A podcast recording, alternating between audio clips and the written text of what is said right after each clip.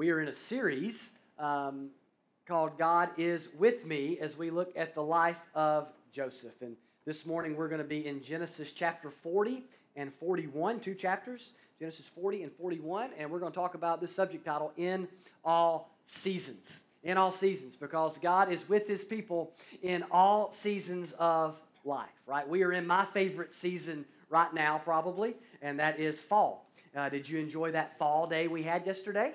Um, hope you enjoyed it. It's gone.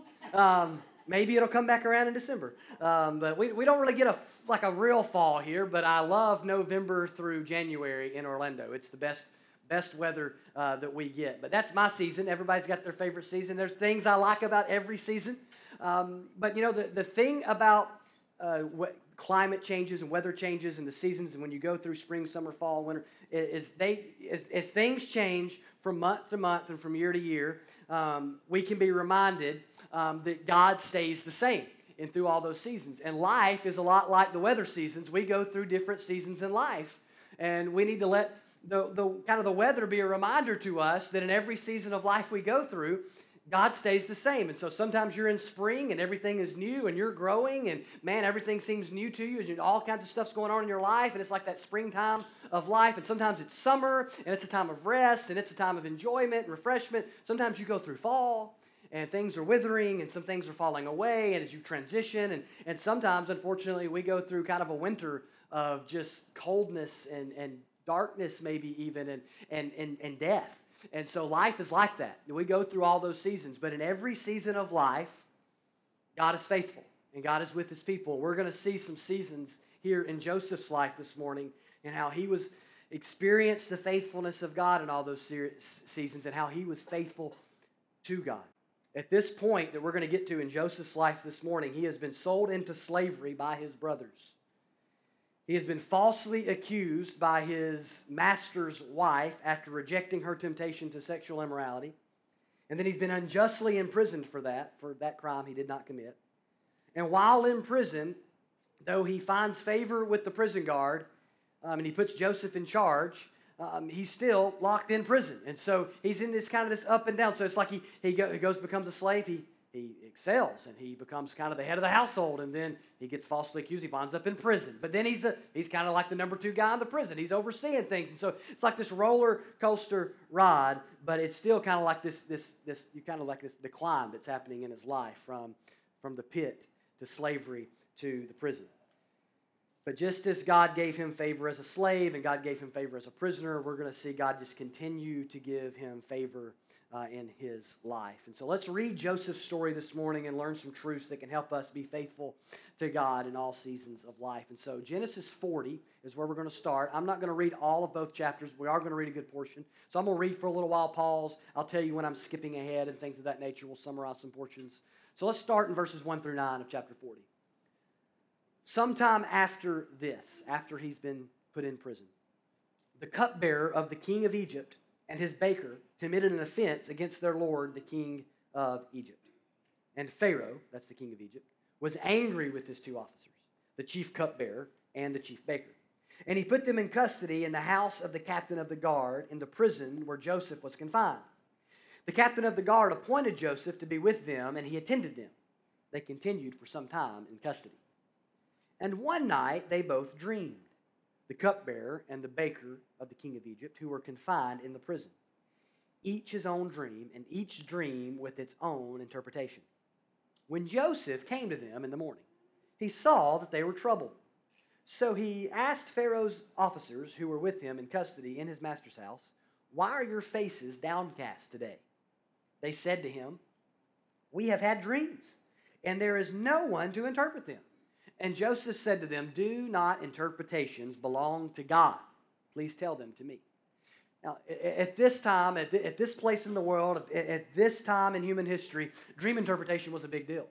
And if you could somehow interpret someone's dream and things of that nature, it was, it was, it was a way to kind of climb the ladder, so to speak. Um, and they, they really valued dreams. They really thought there were a lot of meaning in dreams. And as we see at times, there were. But they, and so there were people who really kind of set out to be dream interpreters. But they couldn't find anyone in this prison cell, uh, in this prison, um, that could interpret their dreams. Now, notice Joseph's character and compassion already coming through here.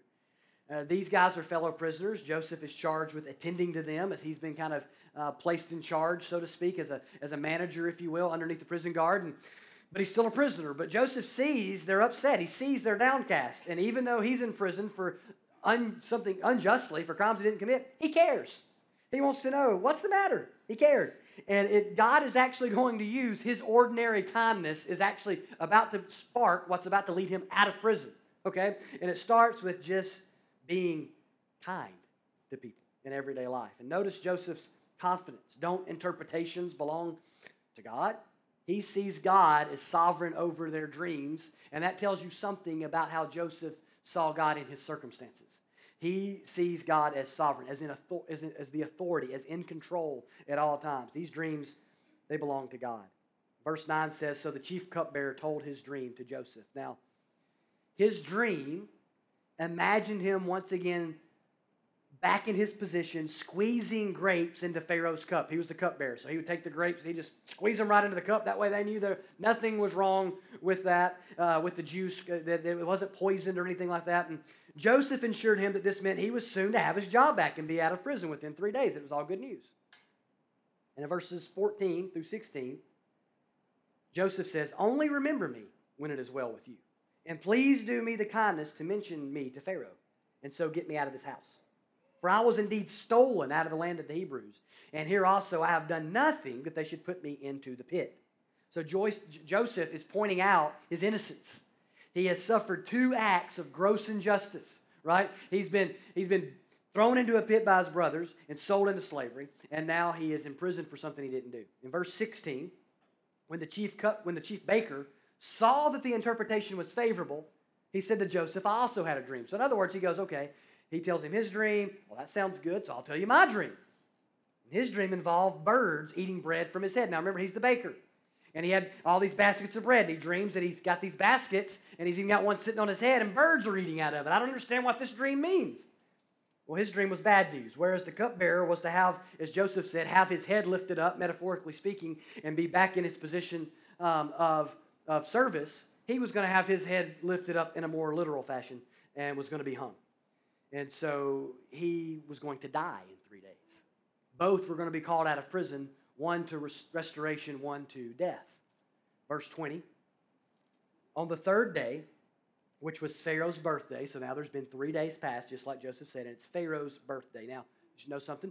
In their culture, it was common for a pharaoh, for a king, to let some prisoners free on his birthday as part of the celebration. So on the third day, which was Pharaoh's birthday, he made a feast for all his servants and lifted up the head of the chief cupbearer and the head of the chief baker among his servants. He brings them up, right, in front of everybody. He restored the chief cupbearer to his position and he placed the cup in Pharaoh's hand.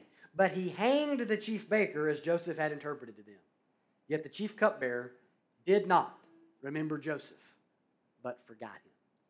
Remember, that was all one thing Joseph asked for. Hey, I'm going to do you this solid and tell you what this means. And it's good news. Just remember me when you get out of here. Let Pharaoh know I'm not supposed to be here. I'm unjustly in prison. But he's forgotten. Chapter 41, verse 1 through verse 9. After two whole years, so two years passes from that moment, Pharaoh dreamed that he was standing by the Nile, the Nile River, and behold, there came up out of the Nile seven cows, attractive and plump and they fed in the reed grass. And behold, seven other cows, ugly and thin, came up out of the Nile after them and stood by the other cows on the bank of the Nile. And the ugly, thin cows ate up the seven attractive, plump cows. And Pharaoh awoke. And he fell asleep and dreamed a second time. And behold, seven ears of grain, plump and good, were growing on one stalk. And behold, after them sprouted seven ears, thin and blighted by the east wind. And the thin ears swallowed up the seven plump full ears. And Pharaoh awoke, and behold, it was a dream. So, in the morning, his spirit was troubled. And he sent and called for all the magicians of Egypt and all its wise men. Pharaoh told them his dreams, but there was none who could interpret them to Pharaoh. Then the chief cupbearer said to Pharaoh, I remember my offenses today. What he's saying is, I remember I messed up. there was this guy that I knew in prison that I was supposed to tell you about him, and I forgot all about it. He's remembering that. And I remember this time that me and you, we didn't we weren't quite seeing eye to eye. I remember you locked me and the other guy in prison, and, and well, this one particular we dreamed dreams, and he interpreted the dreams and he interpreted them correctly. The one guy's dead, and here I am serving you. He's explaining to Pharaoh there in the next several verses, verses 10 through 13, what happened. And what you see happening here is now God is working through dreams. And we, we talked about at the beginning of Joseph's life that when you couldn't see God in Genesis 37, you can know He's there because He's working in and through the dreams of Joseph. We're going to find that out later, and you see God's fingerprints all over this as well. This, this dream that freaks Pharaoh out. Why did it freak? It said it troubles his soul. Why did it trouble? He's just freaked out by it. It's a weird dream. I've never had a, a, dream quite like this, right? Where you're like, this, it has to mean something. And that's what Pharaoh thinks. The, the, the skinny cows are eating the fat cows. It must mean something, right? The, the skinny grain is eating the, the plump grain. And he's just completely freaked out by it. And good news for him, his cupbearer knows someone who interprets dreams. Verse 14 Then Pharaoh sent and called Joseph, and they quickly brought him out of the pit. And when he had shaved himself and changed his clothes, he came in before Pharaoh. And Pharaoh said to Joseph, I have had a dream, and there is no one who can interpret it. I have heard it said of you that when you hear a dream, you can interpret it. Joseph answered Pharaoh, It is not in me. God will give Pharaoh a favorable answer. Then Pharaoh said to Joseph, then and he begins to unload his dream. And he just repeats the dream that we just read. And so Joseph's taking it all in, and now Joseph's going to, tell him what that dreams mean. Now, now, notice verse 16 there that Joseph is very quick to point out that this ability to inter- interpret dreams is not just some natural ability Joseph has, it, it's a supernatural gift from God. It's not in me. God will give the favor- favorable answer. Remember the last time he interpreted dreams, he says what? He says, is, Do these not belong to God? Do interpretations not belong to God? He knows it is God, not Joseph, who is sovereign over dreams. He wants Pharaoh to know that. And Joseph is constantly pointing beyond himself to the one he is created in the image of to make much of, the one who really deserves the glory. Verse 25. Then Joseph said to Pharaoh, The dreams of Pharaoh are one. So the two dreams you have, they're really, they have one meaning. God has revealed to Pharaoh what he is about to do. In other words, this is, this is from God. God. God is revealing what he's about to do. And then Joseph explains in verses 26 through 32, he explains the dream.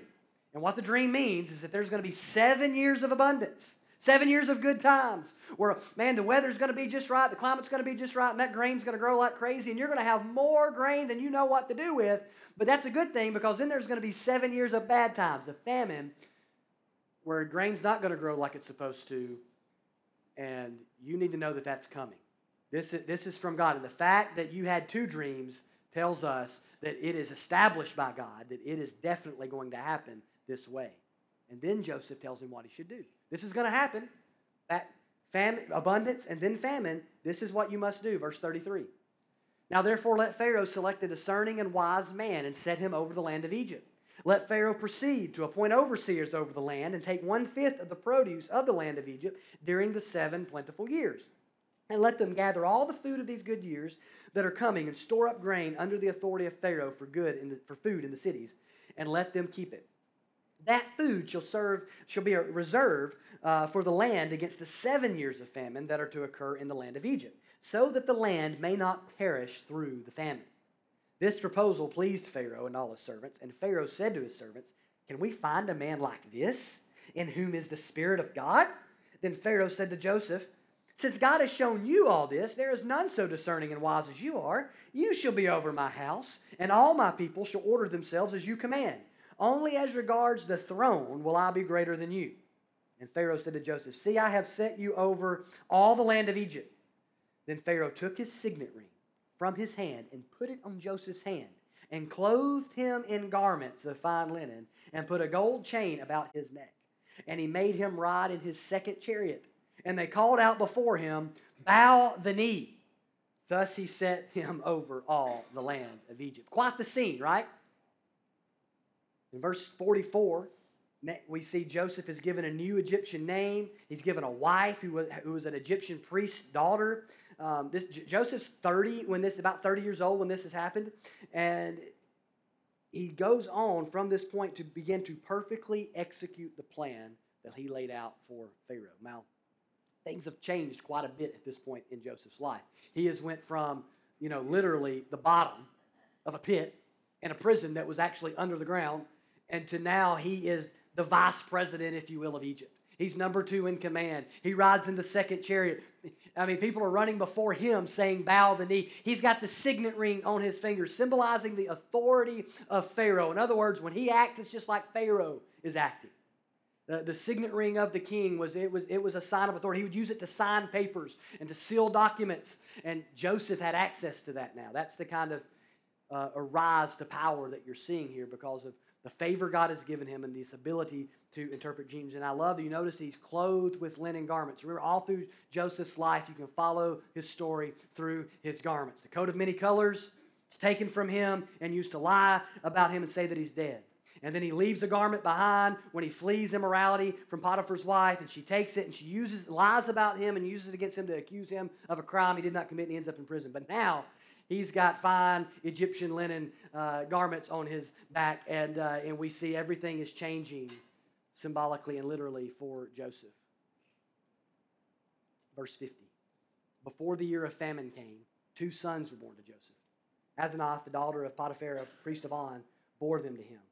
Joseph called the name of the firstborn Manasseh, for he said, God has made me forget all my hardship and all my father's house. The name of the second he called Ephraim, for God has made me fruitful in the land of my affliction. The seven years of plenty that occurred in the land of Egypt came to an end, and the seven years of famine began to come, as Joseph had said. There was famine in all the lands, but in all the land of Egypt there was bread. When all the land of Egypt was, was famished, the people cried to Pharaoh for bread. Pharaoh said to all the Egyptians, Go to Joseph. What he says do you do? So when the famine had spread over all the land, Joseph opened all the storehouses and sold to the Egyptians, for the famine was severe in the land of Egypt. Moreover, all the earth came to Egypt to Joseph to buy grain because the famine was severe over all the earth. So, what is a time of great famine for the rest of the earth becomes a time of great profit for Egypt. God's fingerprints are all over Joseph's story. Here we see him at his worst, hanging on to hope but forgotten, and then exalted to the peak of opportunity, up and down and up again. God at work in the midst of every single season of his life. And let me give you a couple of truths to hold on to in all seasons that are in the roller coaster of life and a couple of actions to take that go with those truths this, that I believe will help us and aid us in being faithful to God in, in these seasons just as God is faithful to us. Number one, know this God remembers you in all seasons. Therefore, remember him, okay? The truth to hold on to is that God remembers you in every season of life. The action to take is we need to remember God.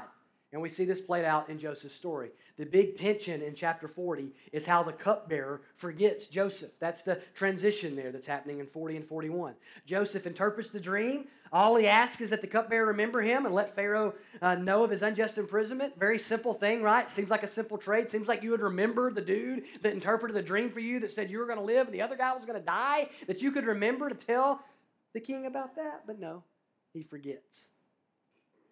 And I got to thinking, imagine how Joseph felt the day the cupbearer got out of prison, right? He tells him the dream. Three days from now, third day rolls around. He gets out of prison, just like he said. The dream is just as I said. He's going to be set free. I'm going to be out of prison soon. He's going to tell Pharaoh. I, I, mean, it's going to be seen that this was all unjust. And he may even get word from the guard that the baker's been killed and the cupbearer's been set free. But then a day goes by, and a second day, and a third day, and a week, and a month. And the text tells us Two years go by after this moment. Forgot. It begins to sit in. Have you ever felt forgotten? Have you ever felt like nobody is listening? Have you ever felt taken advantage of, left behind, not given your due, looked over and looked past? Of course you have. Sure you have, at some point or another. Rightfully or wrongfully, you've felt that way. And have you ever made the right decision, done the right thing, walked in integrity only to be passed over and tossed aside? Have you ever blessed someone else only to be stepped on and stepped over by that same person? It's easy to feel forgotten when you're in a trial, when you're in a difficult season, when you're in a painful season. It's very easy. That, that's actually one of the temptations that you will battle, even as a believer, through your seasons of trial and through your seasons of difficulty, is that temptation to feel forgotten to think nobody cares what you're going through, that nobody's paying attention, and maybe even to wonder, God, do you care? Do you see me? Do you hear me? Do you remember me? The text kind of wants us to ask Has God forgotten Joseph? See, the phrase in verse 23 the chief cupbearer did not remember Joseph, but forgot him. As one scholar notes, the idea of remembering, God remembering in the book of Genesis is a key theme. In Genesis 8 1, God remembers Noah. God remembers Noah. In chapter 9, verses 15 and 16, he remembers his covenant with Noah. You get over to chapter 19, verse 29, God remembers Abraham. You get to chapter 30, verse 22, God remembers Joseph's mother, Rachel. It's a key theme. And then you get to Joseph's story and you see, well, the cupbearer forgot. Did God forget Joseph? Where's the phrase that God remembered Joseph, right? Now, no one wants to, to feel forgotten. No one wants to be forgotten. And, and, and a fear that anybody can face in any temptation is being looked over, being forgotten, not being cared for, especially by God in a season of trial. This past year, I remember there, there, we watched a movie. I think it's been out a couple of years. A little children's movie called Coco. Anybody seen that movie, Coco? It's a cartoon and a Disney movie. And the hit song that I think won the Oscar uh, was this song called "Remember Me." That was the name of the song because the movie keys in on a cultural practice um, by some in and from Mexico um, called the Day of the Dead. It is geared, the, the whole movie is geared around families not forgetting their loved ones on that day, the Day of the Dead. Living people set aside that day to celebrate the memories of those who died. Now, in the movie, I don't understand all the cultural things, but in the movie, if they forget them, they, uh, they just kind of go away. So if they forget to, to remember them and to look at their picture and to think about them and give thanks for their life at some point out in the land of the dead, they cease. Now listen, there's all kinds of theological errors and problems with that. It's not a theologically correct cartoon. It is a cartoon, and its theology is pretty cartoonish. But it points to something that's very important, and that is that in every culture, no one wants to be forgotten. it is a fear that all humanity faces in life and in death. No one wants to be forgotten. That's why we do tombstones. That's why we put a tombstone, we carve it in granite.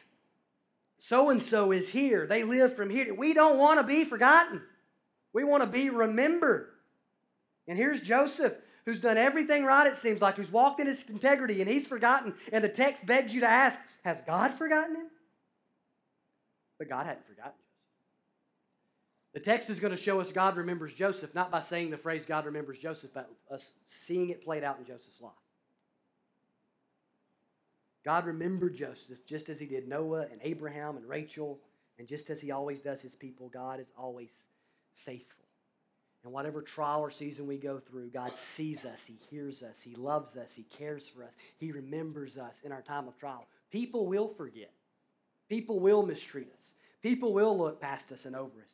But God never forgets His people. He remembers you, and He's always working, remember, for your good, for His glory in Christ Jesus. God is not a forgetful, derelict Father. He is not. And the gospel of Jesus Christ reminds us that even when we were sinners, even when we were enemies of God, even when we deserved nothing but judgment and wrath, the Lord took thought of us and sent his son to redeem us out from underneath the curse of the law, to pay the penalty of our sin, and to bring us in and make us family. The gospel tells us that God is a God who remembers his people. And how much more now that we're not enemies but his children does God remember his people and look after? Us? But don't miss this Joseph never forgot God. His faithfulness is a product of God's faithfulness at work in his life, but he remembered the Lord. God was faithful. Joseph was faithful. Joseph, you see Joseph throughout the text remembering God. In chapter 40, verse 8, when the cupbearer and the baker share that they've had dreams that they can't interpret, Joseph says, What? Do not interpretations belong to God? Joseph was away from home, away from God's people in a foreign land that does not worship Yahweh, but still believing God was in control and pointing these guys to him. Chapter 41, verse 16, when asked to interpret Pharaoh's dream, it's not in me. God will give Pharaoh, a favorable answer. What a perfect time to look at Pharaoh and say, Yeah, I'm really good at that. I could probably be real handy to you. If I wasn't in prison and I worked for you, think about how much I. But no, it's not me. It really has nothing to do with me. It's God who does this. Chapter 41, verse 25. Joseph says, God has revealed to Pharaoh what he is about to do. He's constantly pointing, to, pointing Pharaoh and to the others to the Lord. that this is from God, that God is at work. And in verses 51 and 52 of chapter 41, he's been exalted. He now has an Egyptian wife, he has two sons. He is fully integrated into Egyptian culture. As far as they're concerned, he's one of them. Has he forgotten God at this point? He names his first son Manasseh, saying, God has made me forget my hardship in his father house, in my father's house.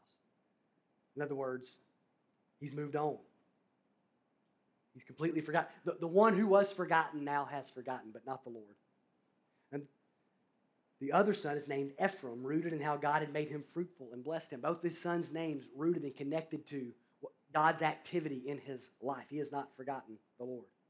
And in this text, God's faithfulness is on display in every season of Joseph's life, and at the same time, Joseph is walking with God, trusting God, pointing others to God, never forgetting God. He never allowed Egypt to erase his faith. He remembered the Lord. I, I was reminded reading this this week of the proverb, Proverbs 30, verses 8 and 9. It says, Remove far from me, a, from me falsehood and lying. Give me neither poverty nor riches. Feed me with the food that is needful for me, lest I be full and deny you and say, Who is the Lord? Or lest I be poor and still and profane the name of my God. See, we can forget the Lord a couple of ways. We can forget the Lord in pride when things are going well, when we don't think we quote unquote need Him. We can also forget the Lord by not living in a way that doesn't fear Him, living like we, like we think He's not mindful of us. Both are ways for us to forget the Lord. That's the temptation we face. That's the tension we live in in times of scarcity and abundance, in times of trial, and the times, uh, the good times, the mountaintops and the valleys. That in good times we will no longer look to the Lord in faith, or that in bad times we'll believe the lie of the enemy that God is not looking after us. You know, everybody tends to have something if they've had a bad day, bad week, something that you can do that just kind of takes your mind off that. You know, so for some people, it, they go, it's a hobby it's it's golf or it's running or whatever it may be. I don't know why anybody would run for a hobby, but let's you know. I, I believe in running when chased um, with a weapon. Um, but but everybody's got some people they dive into work or a relationship or or what. Some, some, sometimes it's even unhealthy things. But but when when when we're going through kind of a hard day or whatever, it, it's kind of normal for people to go. You know, whether it's the beach or whatever it may be. Some things healthy, some things unhealthy that people look to as a, as a way to escape. And what they're doing is they're saying, I'm going to change my circumstances for a little while so I can forget about what's going on, right, and reorient my thoughts for a little bit, whether it's a sport or whatever it may be. And the thing is, that just proves something. It proves that, that we are capable in life of allowing our circumstances to reorient our thoughts.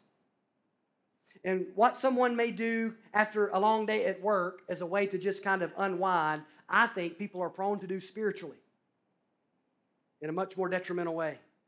And believers have to be careful not to let our circumstances, whether they be good or bad, affect how we think and live towards God. In the good times, you may become self consumed, distracted by all the new things in your life. In the hard times, you may become discouraged and therefore self consumed distracted by all the difficult things in your life. We begin to check out, and we begin to our minds to be consumed by our circumstances. Now, let me ask you are you choosing to remember the Lord in whatever season of life you're in? In the good seasons, are you quick to give God the glory for the good in your life? Do you recognize God's hand of favor? Do you celebrate God's hand of favor in your life? Are, are you using your status to point to Christ and to share Him with others?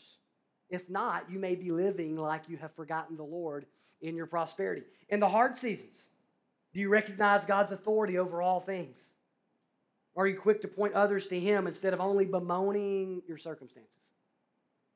Do you fight to maintain your integrity and refuse to let your circumstances determine your character? That's what we see from Joseph. See, as believers, we know God remembers us. He's with us, just like he was, he, we see throughout Joseph's story, he's with Joseph. But do we live like we know that? Do we live in light of that is always the question. You ask how? By remembering him in all seasons. The good and the bad, giving God glory, trusting God, pointing others to the Lord. See, the gospel, the good news of Jesus and what he has done, transforms us into a people that our, fo- that our lives are reoriented, realigned, and focused on God with God at the center in every season. Well, that's what the gospel does.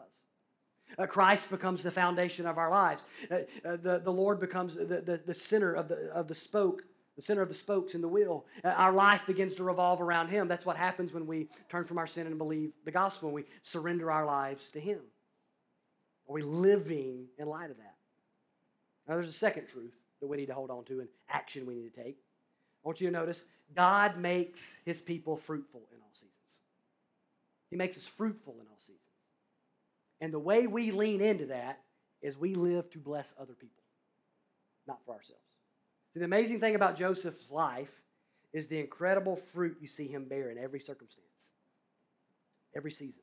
Notice how God made Joseph fruitful. fruitful. As a slave and then a prisoner, he becomes what? A manager and a leader. And he's bearing fruit in those circumstances. He's He's, ble- he's, he's blessing others. He's, he's, he's, he's, he's, serving. He's doing things. He's just, man, nose to the plow. When, when before Pharaoh, when he stands before Pharaoh and has his opportunity, what? He, God exalts him to what? Number two in Egypt. And God uses Joseph to enact a plan that saves the lives of many during the famine, including, as we'll see, the messianic line. God making Joseph fruitful in the midst of his circumstances through in, in spite of his circumstances, through his circumstances. Just God at work all through it. And it did not matter the situation, did not matter the circumstance. God made Joseph fruitful. Bad times, good times, didn't matter. His most fruitful season actually was to come, saving Egypt and many others, including Israel.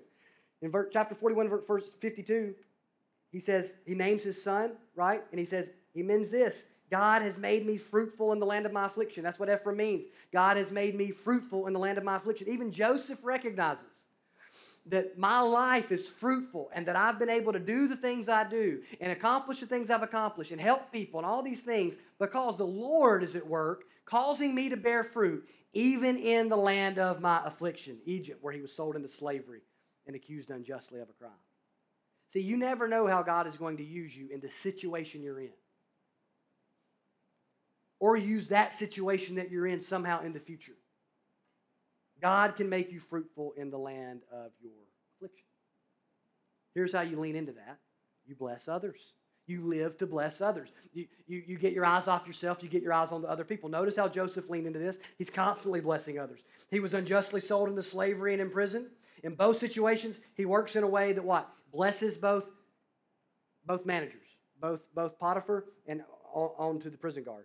He's locked in prison unjustly. He could have simply pouted, but by God's grace, he chose to do what? He engages those guys, the two dreamers that have the dreams. He engages those guys. Hey, man, what's wrong? What's going on in your life? He's not thinking about himself in that moment. He could just sit around and pouted. Why am I here? I'm just going to sit over here in the corner. No, he just goes, Hey, what's going on? What's going on with you? You don't, you don't seem yourself today. You seem sad. And you just normal kindness.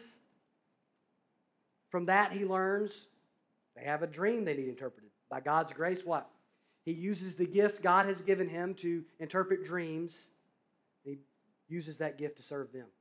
He stands before Pharaoh and by God's grace interprets that dream so that Pharaoh could know what's coming and prepare. Serving Pharaoh, serving Egypt. And by God's grace, he devises a plan that saves the lives of many by storing up 20% of the food in the abundant season to sell in the famine season. And he executes that plan flawlessly, all the way through he's choosing to be fruitful by leaning into blessing others. His story is one of serving other people. All the way through his story, you see that. God's at work, but God works through certain means, and he's working through Joseph in this moment. He's a blessing to Potiphar, the prison guard, the men with the dreams, Pharaoh, and ultimately the nations. Chapter 41, verse 57 says, All the earth came to Egypt, to Joseph, to buy grain. See, fruitful people, fruitful people engage in the lives of others in all seasons, not disengage. We can't be fruitful and we can't bear fruit to the glory of God like we should if we don't engage in the lives of others. Most of the fruit God wants us to bear involves us connecting with other people and serving other people. We, um, um, in our backyard, we've, we've started developing these little, little critters that like to get in our yard. So we've in the six months that we've lived there, we've got uh, we've got possum. I think we've had a I've seen a possum. I've seen a uh, armadillo, um, snake, um, spiders, one really big spider, um, and a turtle, right? And so the other day we were out there and there's a little turtle in the yard, and I go out and I pick up the turtle to show it to the kids. And so, what did the turtle do when I picked the turtle up? Who knows, right? He did what every turtle does when you pick it up. He disappeared, right? Head goes in the shell, arms go in the shell, and like you're not getting him out of there unless you want turtle soup. And we didn't want turtle soup. And so so he had to go out we had to set him out in the woods and let, let him go his way. That's just, that's just what they do. That's the defense mechanism, right? Is they just, re, they just retreat because what? Scary things are happening. And we all are kind of like that turtle. When things get difficult and painful in our life, we look, to, we look for defense, we look for shelter, we look for safety. And what we do many times is we will disengage from others. We'll run from community. We'll run from mission. We'll run from all the things that God has actually called us to do in every circumstance. And we'll kind of, we just kind of want to be alone. We stop trusting people. We stop, we stop leaning on people. And we disengage. And every believer needs to beware of the tendency to disengage from those around you in difficult times. Disengaging in fear. And also, in times of abundance, in times where things are going well, we still disengage a lot of times, but it's usually out of distraction. We're distracted by the, man, things are going good at work, and all of a sudden work's all that matters. Wow, God's blessed me with the family, and all of a sudden hanging out with my family is all that matters.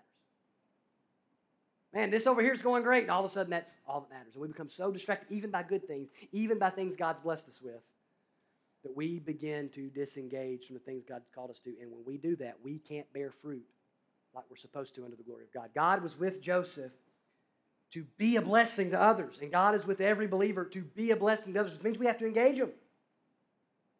God wants to use you not just on the other side of the trial. That's what we usually think. Man, God, somebody else, God's going to use this one day. I know this is hard, but God's going to use this one day. And that's true. He might very well do that. But here's the good news of the Bible God doesn't just want to use that one day, He wants to use you while you're in that. While you're in the trial, He still wants to work. He's not just working ahead, He's working in the present. Yes, there are really good things to come, but there are things that He wants to do right there in the present. He wants to work through you. You may be going through something, and God, as God empowers you with strength, He's giving strength to others as they observe that in your life. Your God empowered example of how you go through a trial may be saving someone else from foolishness one day when they go through a similar. Your God shaped integrity in the midst of temptation and adversity may be inspiring or even convicting others. You don't know how God's using you in the trial, not just after the trial. God is with you.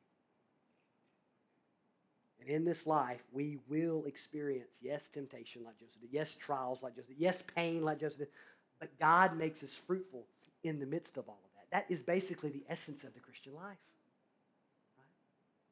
What was the, in, in Acts? We must enter the kingdom through many trials and afflictions.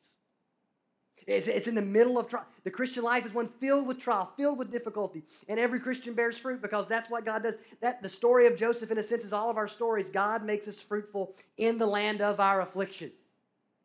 2 Corinthians chapter 1, verses 3 and 4, one of my favorite scriptures that just show how God works through our pain to bless others. It says, Blessed be the God and Father of our Lord Jesus Christ, Paul writes, the Father of mercies and the God of all comfort, who comforts us in all our affliction, so that we may be able to comfort those who are in any affliction with the comfort with which we ourselves are comforted by God. You see the little chain that happens there? God comforts us, what? That we may comfort others. With what? The comfort with which we were comforted by who? By God. God's working in us to comfort us, but He's working through us to comfort and to encourage. Kind of synonym words there. He makes us fruitful in all seasons. And see, the gospel reminds us that, that when Jesus saves us, He reorients our lives towards others. That's what He does. We, be, we become a people that don't just have this command to love one another and to love our neighbor. We become a people that really do love other people. We really do want to serve and bless other people. So when we get self absorbed, we're actually living contrary to how the gospel is shaping us. Remember the gospel. It's a story of what? Jesus coming to give his life for other people, right? The gospel is others oriented. It's, it's, it's the story of, of Jesus laying his down his life for others. And so when you believe and you place your faith and your trust in Christ, and he comes to take up residence in your life, he begins to shape you into someone who's willing to lay down your life for other people in all seasons. And in all seasons, God wants you to bless others when things are well or when things are difficult. Joseph's service to Pharaoh as his second command ended up blessing people from all over, all over their part of the world. Even when he was on top. Number two in Egypt. Superpower, world superpower at the time. He was still living to bless others. So if you're succeeding in your career, lift others up. Give others opportunities. Leverage your success for people below you. That's a witness. That's a way to love your neighbor when things are going well. See, we think of love your neighbor just simply as, yeah, lift them up when they're hurting. But what do you do when things are going well for you and well for them? How do you love your neighbor then? Because we're called to love our neighbor in all seasons. Imagine for a second if someone wasn't just known for killing it at work, but for being the most generous with their time and knowledge and experience at work. Shouldn't that be what a believer is? If your marriage is great, you say, My marriage is going great. Well, pray for someone who isn't. Speak a word of encouragement to someone who's going through a difficult time in their marriage that you know about. If your kids are geniuses and they love Jesus more than you do, that is awesome. How about blessing those whose kids are struggling and they're not geniuses and they don't love Jesus? If you're healed of your sickness, God's made you well, seek to bless those who are not. See, every believer can bless the church and can bless others in every season of life. When things are going well or when things are not. Through prayer and service and giving and teaching and encouraging and sharing wisdom, on and on and on, God can use you. How can God use you, even if you're hurting this morning? Even if you're busy this morning because things are going so great? How can God use you in the lives of others and the life of His church? Listen, Joseph's story, time and time again, points us ahead, as we said last week, to Jesus. Jesus, you might remember, on the cross, he looked forgotten, despised and rejected by men. Came to his own, his own knew him not, the Bible tells us. Even his friends, the 12, right, who are now 11, deserted him. And what does Jesus cry out on the cross? Well, a few things, but one, my God, my God, why have you forsaken me? Forgotten. He suffered the wrath of God, bore our shame, that we might never be forsaken, that we might never be forgotten. See, and Jesus is the ultimate fruitful one that Joseph points to. Through Joseph, God made it so all the earth, it says, could come and have physical bread and live. He suffered, and God made him fruitful, and all the earth benefited for it. And through Jesus, God made it so all the earth who will believe can truly live. He is the bread of life who suffered in our place. And through him, we too can bear fruit to God's glory.